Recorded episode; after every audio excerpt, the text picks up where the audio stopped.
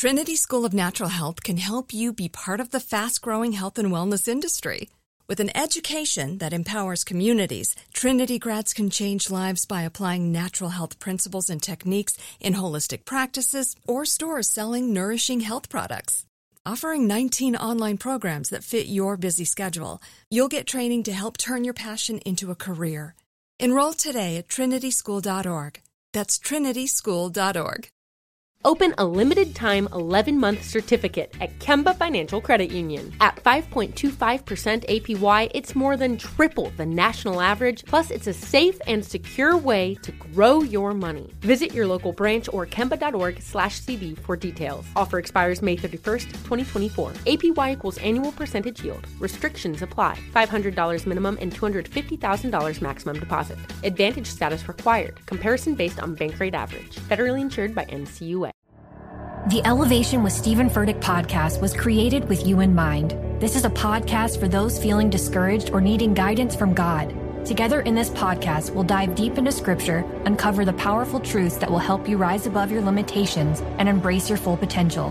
We're here to equip you with the tools you need to conquer life's challenges. Listen to Elevation with Stephen Furtick every Sunday and Friday on the iHeartRadio app, Apple Podcasts, or wherever you get your podcasts. This is your moment, your time to shine, your comeback. You're ready for the next step in your career, and you want an education employers respect. So you're not just going back to school, you're coming back with Purdue Global.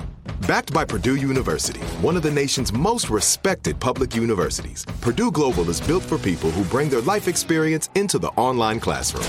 Purdue Global, Purdue's online university for working adults. Start your comeback today at purdueglobal.edu.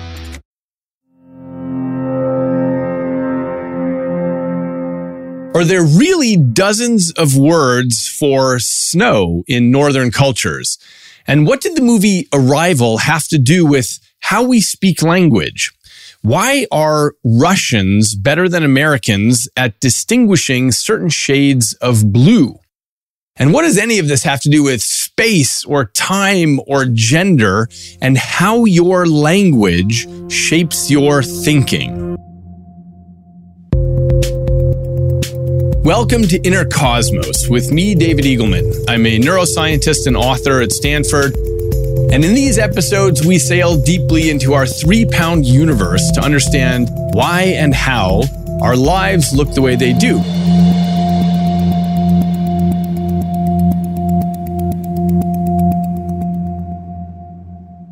Today's episode is about language and specifically a question about how your language interacts with your thinking.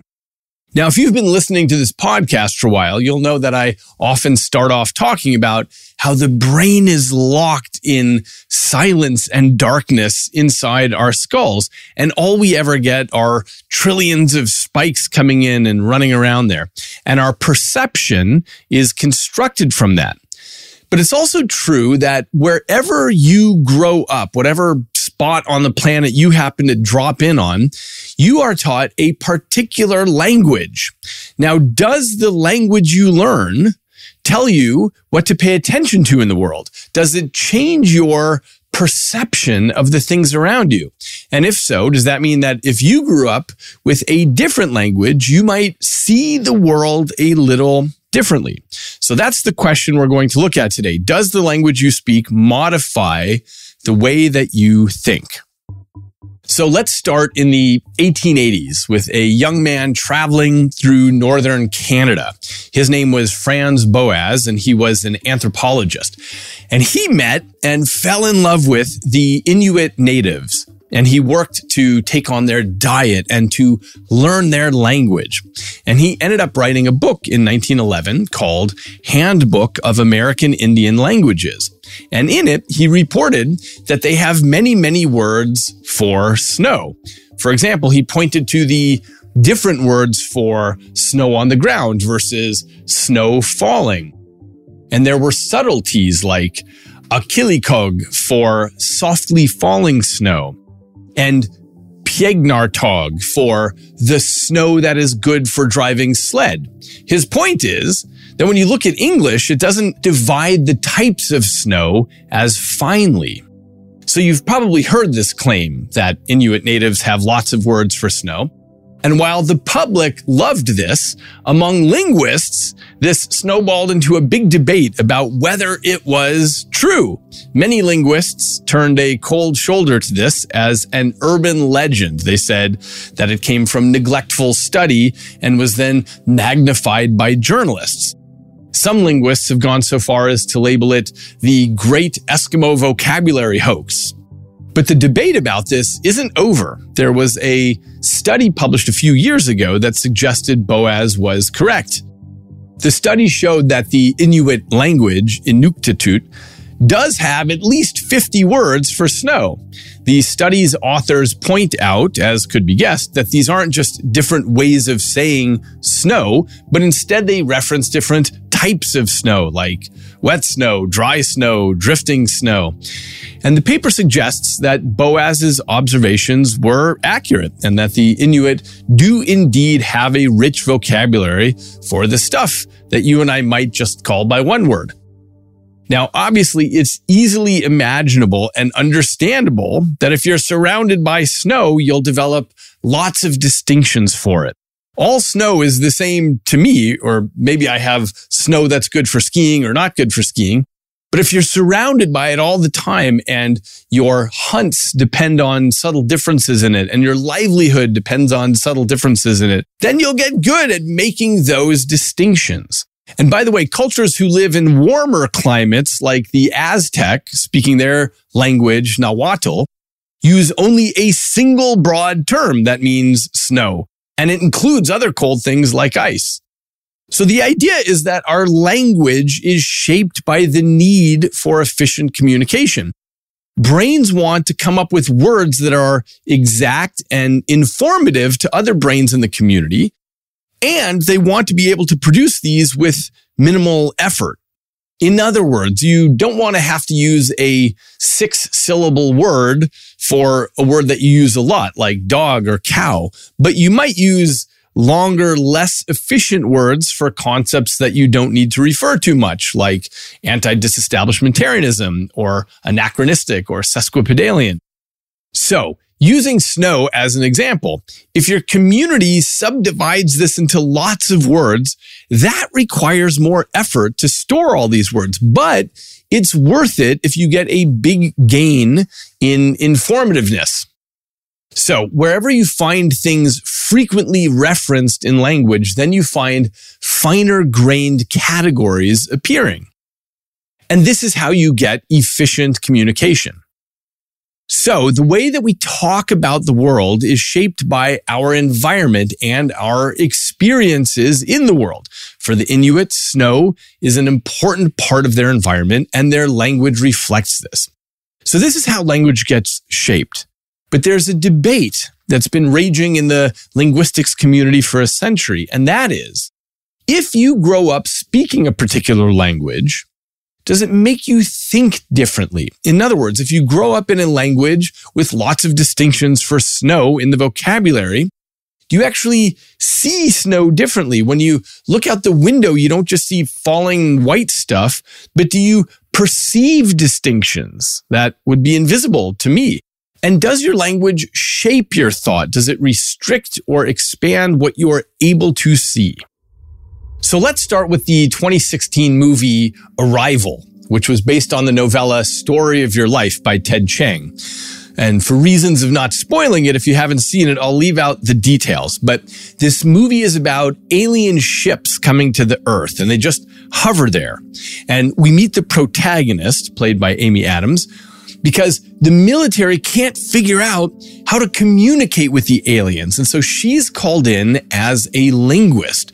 Can she figure out how to communicate with these aliens? And in the story, she ends up learning the aliens' language. And at the end, once she speaks this new language, she's able to perceive the world differently. And in fact, some of you may have seen this movie but didn't catch this part of it the aliens have a different relationship with time. And once Amy Adams learns to speak like they do, she can see time like they do. Now, although Arrival is a work of fiction, I talked with Ted Chiang about this, and indeed, he based this on this long standing debate about whether and how your language shapes your thinking. And really, the debate began in earnest a century ago. There were two linguists who thought about this idea, and they proposed that maybe language isn't just the output of how we think, but instead, when you teach a child language, you're actually shaping how they can think, or how they can see the world, or how their mind can cogitate. These two linguists were named Edward Sapir and Benjamin Whorf, and the idea that language shapes thought became known as the Sapir-Whorf hypothesis. Now, we can divide this into the strong version and the weak version of the hypothesis. The strong version states that language determines thought, meaning that the structure of a language actually limits what its speakers can think about. So if you don't have a word for something in your language, you can't even conceive of it. The weak hypothesis states that language influences thought, meaning that the structure of your language can affect how you think about the world. I'll cut to the chase here and say that the strong hypothesis that language determines thought has not held up against testing, but there is evidence supporting the weak hypothesis. As an example that we'll get into in a moment, some languages have different ways of dividing up the color spectrum. So they might verbally distinguish two neighboring colors, whereas your language might just use a single word that encompasses both colors. And the evidence suggests that speakers of that other language are better at seeing, better at distinguishing between those different colors, between different shades than you are because they have words for them. Is this because the language itself is influencing their perception? Or is it simply because they're more familiar with these colors because they have separate words for them? We'll get back to that momentarily. But either way, they get the difference between these colors better than you do, just as a function of the language that they speak. Now, the extent of language's influence on your thinking is debated. And in part, this is because it's really hard to design good experiments that can isolate the effects of language on your cognition from other factors about your culture and your environment. And also a lot of people are bilingual or multilingual. So their cognitive processes might be shaped by the interplay of multiple languages. So it's not always straightforward to test this. But that said, our language does seem to play a role in shaping how we think and perceive the world. And that's not so surprising. After all, language provides a framework for organizing and categorizing thoughts and experiences. The words and labels we use to describe things can influence how we mentally organize the world around us. And our language is what we use to express complex and abstract ideas. And the availability of specific words or phrases can affect how effectively and precisely we can communicate these ideas. Or take something subtle like gendered nouns. A lot of languages use gendered nouns, meaning each object is either a male or a female. English doesn't have this, but lots of languages do. And there's a lot of study on how that leads speakers to notice different things. Like the word bridge in one language might be male and female in another. And so people who speak those languages will often describe different things about the same bridge, whether it's strong or it's sleek, depending on their native language. And of course, as I mentioned, the words and concepts that are prominent in your language influence what you pay attention to, like the differences in snow or colors. Now, I recently made an episode on the idea of translating animal language, where we talked about using AI to decode communication between, say, dolphins or between whales or between songbirds. And the idea behind that comes out of research showing that all human languages share a similar structure where the words each sit in a network of meaning related to each other. And you can plot this out and see that languages have a particular shape to them. And so researchers are interested in whether that same shape could be successfully applied to decoding animal languages. But one of the possibilities I brought up is that an animal language might contain concepts that we don't have any way to understand. And so those parts of the space would be totally uninterpretable to us. And that's because the sensorium of an animal, the kind of signals they can pick up from the world might influence their concepts, what they can think about. And so if we just keep that idea in mind, that's really the heart of the question that we're asking today.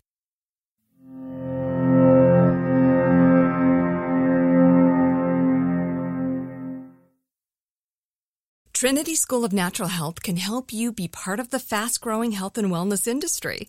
With an education that empowers communities, Trinity grads can change lives by applying natural health principles and techniques in holistic practices or stores selling nourishing health products. Offering 19 online programs that fit your busy schedule, you'll get training to help turn your passion into a career. Enroll today at trinityschool.org. That's trinityschool.org. Open a limited time 11 month certificate at Kemba Financial Credit Union. At 5.25% APY, it's more than triple the national average, plus, it's a safe and secure way to grow your money. Visit your local branch or kemba.org slash CD for details. Offer expires May 31st, 2024. APY equals annual percentage yield. Restrictions apply. $500 minimum and $250,000 maximum deposit. Advantage status required. Comparison based on bank rate average. Federally insured by NCUA.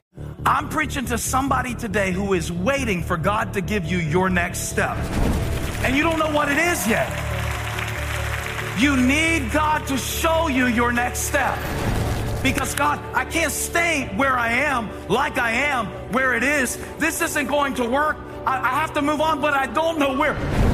A lot of time you'll use it as an excuse. Well, I don't know how. I don't know where. I don't know what. God, if you show me. God, if you tell me. God, if, no, no, no, no, no. You know enough right now. And if you needed to know more, He would show you.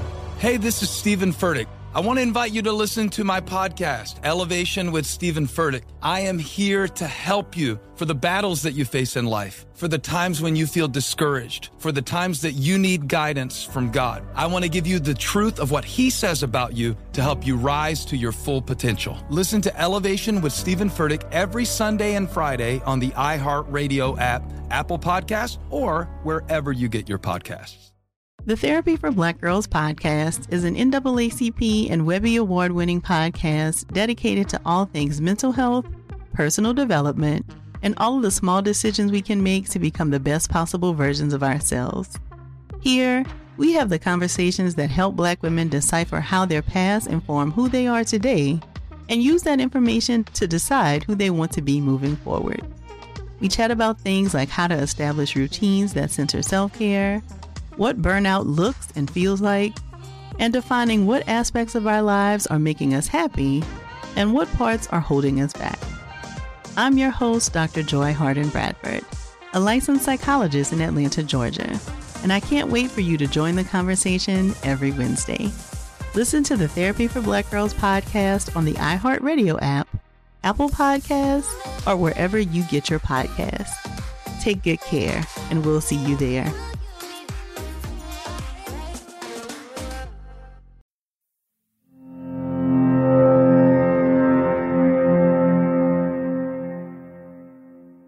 There's been so much excitement in machine learning about the similar structures of human language.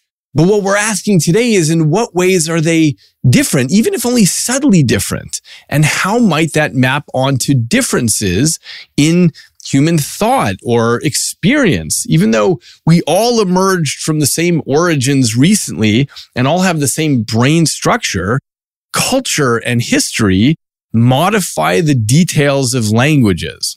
So to understand this better, I called up my colleague, the cognitive scientist Lera Boroditsky, and I asked her, does the language you speak change how you think?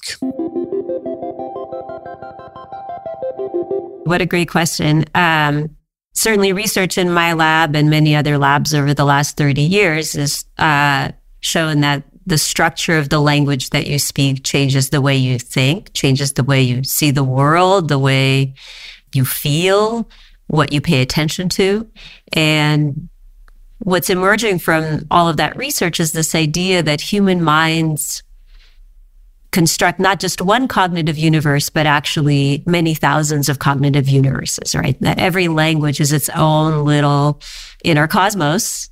And uh, every language gives you a different perspective, not just on the physical world, but also on the incredible, complex, invented worlds that we humans create um, that allow us to think about complex things like our inner universes or the cosmos or uh, the kinds of things that allow us to play chess or compose symphonies or do really high level mathematics. Every language is its own little set of tools for creating those very complex ideas and ends up with very different complex ideas as a result. So you grew up speaking Russian, yeah? So give us a sense of the differences between English and Russian and what that might lead to in terms of thinking about something differently. Sure, I can give you a, a couple of basic differences. Uh, Russian is a language that has grammatical gender, so every noun is masculine or feminine. And so uh, people who speak languages like that end up actually assigning some gender, stereotypically gendered properties to things that um, don't have gender, like toasters or gloves or uh, plants, things like that. Russian uh, in the in the perceptual realm uh, makes a, an obligatory distinction between light blue and dark blue. So things that English calls blue, for Russian speakers, the light uh, part of the blue spectrum is goluboy and the dark part is sini, and you have to call them by different names. They're just two different color words, like blue and green in English. And what we find is that people who speak languages like this actually do make a sharper distinction perceptually between those two colors. And very early on, their brain starts treating those two colors as categorically different. So if you're looking at uh, the brain of, say, a Greek speaker, Russian speaker, looking at a stream of colors, when it changes from the light blue category to the dark blue category, the brain gives this very fast surprise response, like, oh, something categorically has shifted. But if you're looking at the brain of an English speaker where they're all just blue, then you just get this nice smooth function. The brain isn't alarming at saying, oh, you've changed something. So that tells us that language sneaks into even the very finest little tiny decisions that your your brain is making about the perceptual world. Just you know, looking at colors is not such a hard conceptual task, but even there, language is interfering. And, and what about examples across cultures with, for example, time and space? Mm. Yeah, so both of us are very interested in how people think about time. And across lots and lots of cultures, what we see is people think about time using ideas from space. So using metaphors, they borrow spatial representations to think about time. But the way that space is used to, t- to talk about time and to think about time differs from culture to culture. Let me give you some examples. So in English, we talk about the best being ahead of us and the worst being behind us. So the future is in front of us and the past is behind.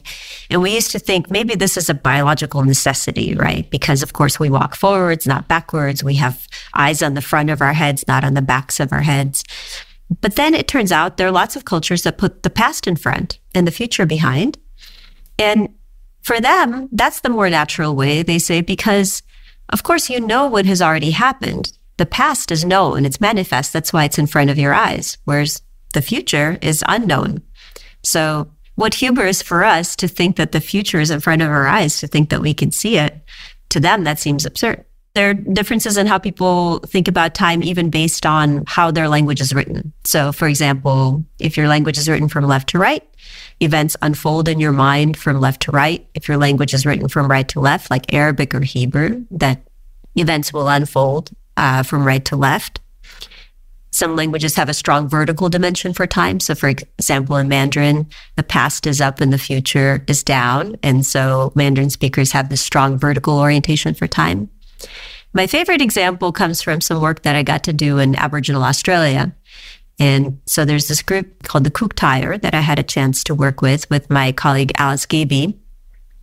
And in Kuuk you don't use words like left and right to talk about space. Instead, everything is in north, south, east, west space. And really, everything. There are a lot of languages like Kuuk-Thaayorre where you would even say, oh, there's a, an ant on your north northwest leg. And of course, if you move your body, that's no longer the north northwest leg. You have to re- recalculate. The way you say hello in Kuuk-Thaayorre is to say, uh, which way are you going? And the answer should be something like north northwest in the far distance. How about you? So even to get past hello, you have to be oriented. And this is very different from the way most Western folks orient themselves. Most of the time, we're thinking about space with respect to our bodies, not with respect to the landscape. So for me, the question was, how do folks like this think about time? If it's true that we use ideas from space to think about time, but these folks think about space with respect to the landscape, how do they think about time? So um, I made up a very simple task. I have a set of picture cards. I give them to you, and they might be, say, pictures of my grandfather at different ages. And I just say, put these in the correct order. And so you lay them out on the ground in some order that you think is correct. But what I'm interested in is what is the orientation with respect to your body or with respect to the landscape? And what we find is if a Kuuk-Thaayorre speaker is sitting facing south, they'll put the cards out from left to right. If they're sitting facing north, they'll put the cards out from right to left. If they're sitting facing east, they'll put the cards out coming towards their body. So if you do a little mental rotation in your mind, to think about what the pattern there is. Well, it's from east to west, right? It's always in the same direction on the landscape. It just goes in different directions with respect to the body. And as an English speaker, I look at that and I think, oh, how strange. Time is flowing in different directions for them, depending on which way they're facing. But another way to think about that is no, actually, time is always flowing in the same direction for them east to west on the landscape. And it's so strange that for me, time shifts every time I move my body, right? So if I'm facing this way, then time goes this way. If I'm facing this way, then time goes this way. If I'm facing this way, then time goes this way. So egocentric of me to make the dimension of time change anytime I, I turn. So to me, that's that's a really wonderful example about the potential also of the human mind because in order to be able to organize time that way, you have to be oriented in a way that we used to think humans couldn't be oriented. We used to think it was beyond human capability to be able to keep track of your orientation at all times. And it turns out not only was it not impossible, it's not even that hard. You just have to try. It's just a mental practice that you start. And in these cultures, cultures like the Kuuk-Thaayorre, it's constantly reinforced socially because you're have to use the language. The language requires you to be oriented. And so to me, this is always a really potent reminder of how much more is available for our brain to do. That is not just what we're used to, but what we could do if we just try out a couple things.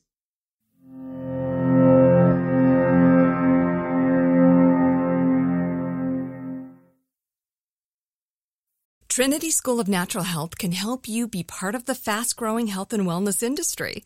With an education that empowers communities, Trinity grads can change lives by applying natural health principles and techniques in holistic practices or stores selling nourishing health products. Offering 19 online programs that fit your busy schedule, you'll get training to help turn your passion into a career. Enroll today at trinityschool.org. That's trinityschool.org. Open a limited time 11 month certificate at Kemba Financial Credit Union. At 5.25% APY, it's more than triple the national average, plus, it's a safe and secure way to grow your money. Visit your local branch or kemba.org slash CD for details. Offer expires May 31st, 2024. APY equals annual percentage yield. Restrictions apply. $500 minimum and $250,000 maximum deposit. Advantage status required. Comparison based on bank rate average. Federally insured by NCUA. I'm preaching to somebody today who is waiting for God to give you your next step. And you don't know what it is yet. You need God to show you your next step. Because God, I can't stay where I am, like I am, where it is. This isn't going to work. I, I have to move on, but I don't know where. A lot of time you'll use it as an excuse. Well, I don't know how. I don't know where. I don't know what. God, if you show me. God, if you tell me. God, if, no, no, no, no, no. You know enough right now. And if you needed to know more, he would show you. Hey, this is Stephen Furtick. I want to invite you to listen to my podcast, Elevation with Stephen Furtick. I am here to help you for the battles that you face in life, for the times when you feel discouraged, for the times that you need guidance from God. I want to give you the truth of what He says about you to help you rise to your full potential. Listen to Elevation with Stephen Furtick every Sunday and Friday on the iHeartRadio app, Apple Podcasts, or wherever you get your podcasts. The Therapy for Black Girls podcast is an NAACP and Webby Award winning podcast dedicated to all things mental health, personal development, and all of the small decisions we can make to become the best possible versions of ourselves. Here, we have the conversations that help Black women decipher how their past inform who they are today and use that information to decide who they want to be moving forward. We chat about things like how to establish routines that center self care what burnout looks and feels like, and defining what aspects of our lives are making us happy and what parts are holding us back. I'm your host, Dr. Joy Harden Bradford, a licensed psychologist in Atlanta, Georgia, and I can't wait for you to join the conversation every Wednesday. Listen to the Therapy for Black Girls podcast on the iHeartRadio app, Apple Podcasts, or wherever you get your podcasts. Take good care, and we'll see you there.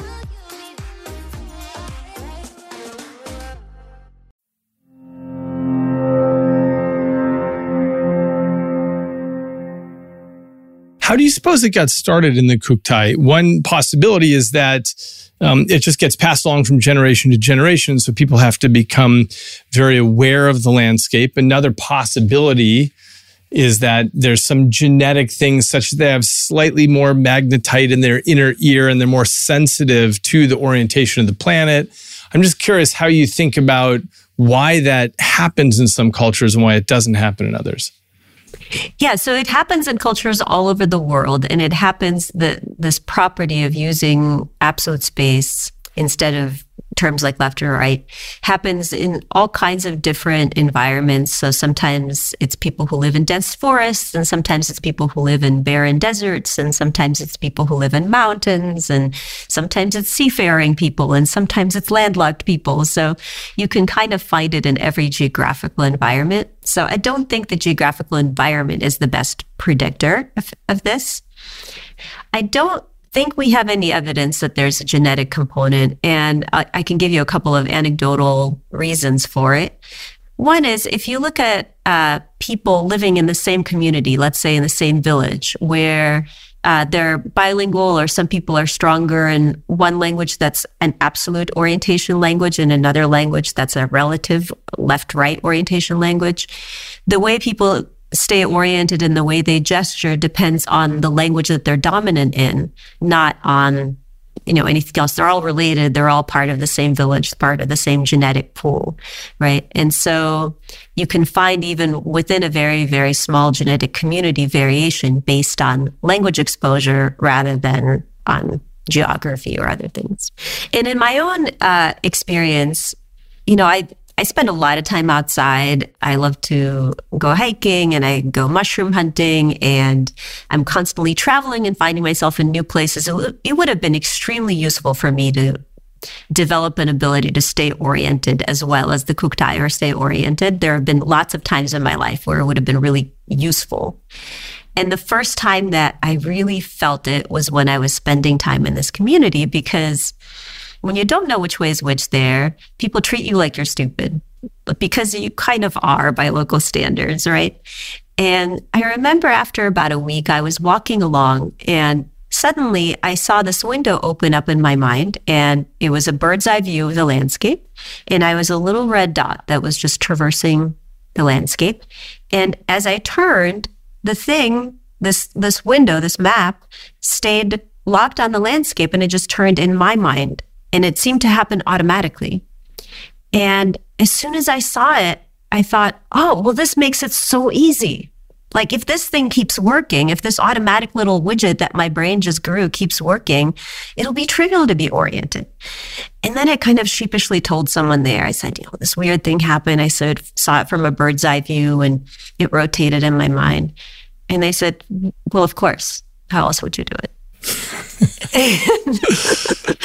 um, so I noticed it developing within my brain within the course of a week because of the intense social pressure to try to appear not not so useless and not so not so stupid to the people around me even though it would have been useful lots of other times in my life. Yeah.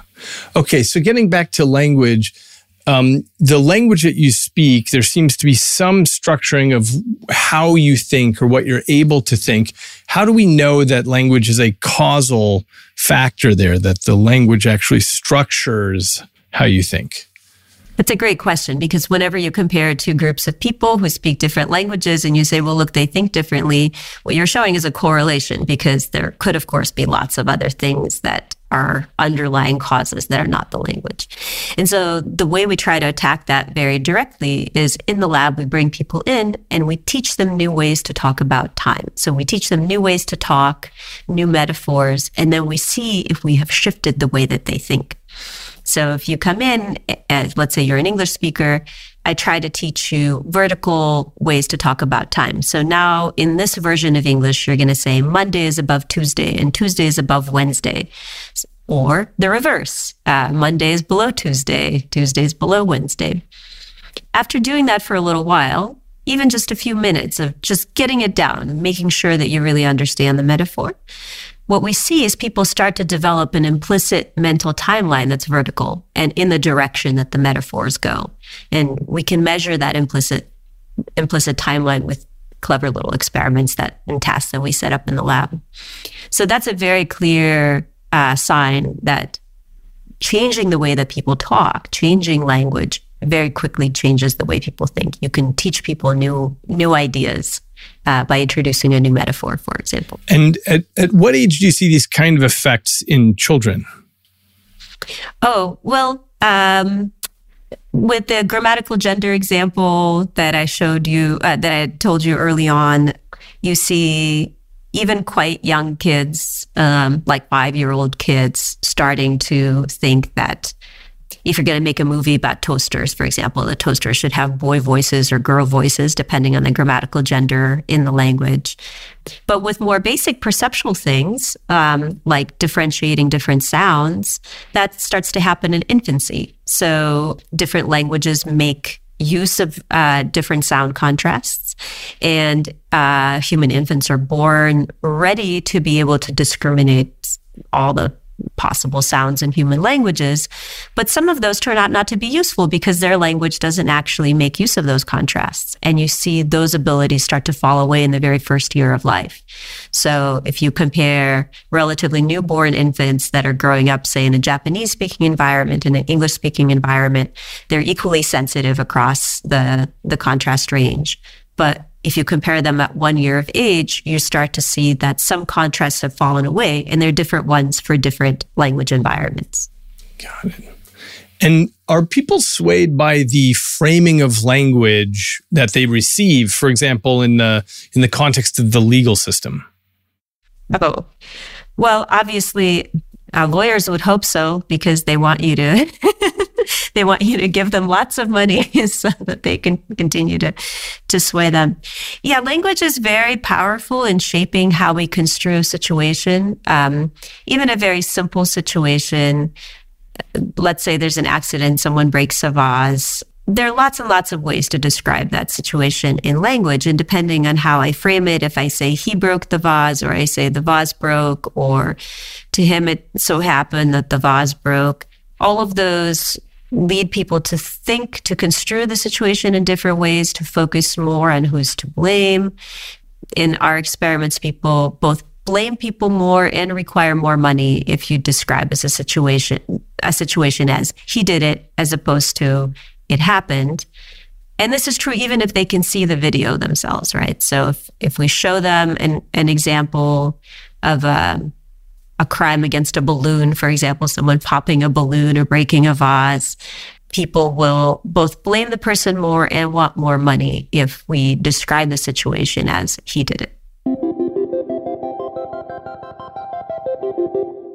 So that was Lera Boroditsky, and she studies how our language and our brains are in a feedback loop with one another, such that the language you speak can modify what you are sensitive to, like if you have different words for blue or how you think about space and time. So fundamentally, there are still many open questions about this. The strong version of the Sapir-Whorf hypothesis has been largely dismissed, but there are a lot of excellent questions and possibilities about the weak hypothesis. As you know, if you've been listening to this podcast for a while, my obsession is about the way that we have different internal worlds on the inside, with each of us living on our own planet, whether that's the way that we see colors or whether we have synesthesia or word aversion or aphantasia or a hundred other measurable differences about our internal reality we all end up having a slightly different experience of reality. And so while there are plenty of remaining questions about language and the extent to which it modifies your thinking, the work of Lera and other linguists and cognitive scientists gives us yet another way to zoom in on some of these questions and get a better sense of the differences between how each of us sees the world.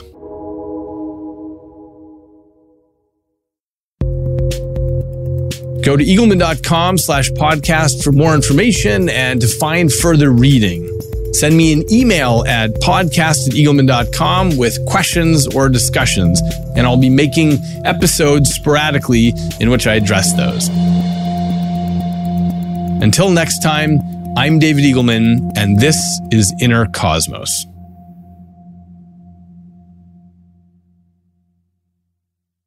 Trinity School of Natural Health can help you be part of the fast growing health and wellness industry. With an education that empowers communities, Trinity grads can change lives by applying natural health principles and techniques in holistic practices or stores selling nourishing health products. Offering 19 online programs that fit your busy schedule, you'll get training to help turn your passion into a career. Enroll today at trinityschool.org. That's trinityschool.org. Open a limited time 11 month certificate at Kemba Financial Credit Union. At 5.25% APY, it's more than triple the national average, plus, it's a safe and secure way to grow your money. Visit your local branch or kemba.org slash CD for details. Offer expires May 31st, 2024. APY equals annual percentage yield. Restrictions apply. $500 minimum and $250,000 maximum deposit. Advantage status required. Comparison based on Bankrate average. Federally insured by NCUA. The Elevation with Stephen Furtick podcast was created with you in mind. This is a podcast for those feeling discouraged or needing guidance from God. Together in this podcast, we'll dive deep into scripture, uncover the powerful truths that will help you rise above your limitations and embrace your full potential. We're here to equip you with the tools you need to conquer life's challenges. Listen to Elevation with Stephen Furtick every Sunday and Friday on the iHeartRadio app, Apple Podcasts, or wherever you get your podcasts. The Black Effect presents Family Therapy, and I'm your host, Elliott Connie. Jay is the woman in this dynamic who is currently co parenting two young boys with her former partner, David. David, he is a leader. He just don't want to leave me. But how do you lead a woman? How do you lead in a relationship? Like, what's the blueprint? David, you just asked the most important question. Listen to Family Therapy on the Black Effect Podcast Network, iHeartRadio app, Apple Podcasts, or wherever you get your podcasts.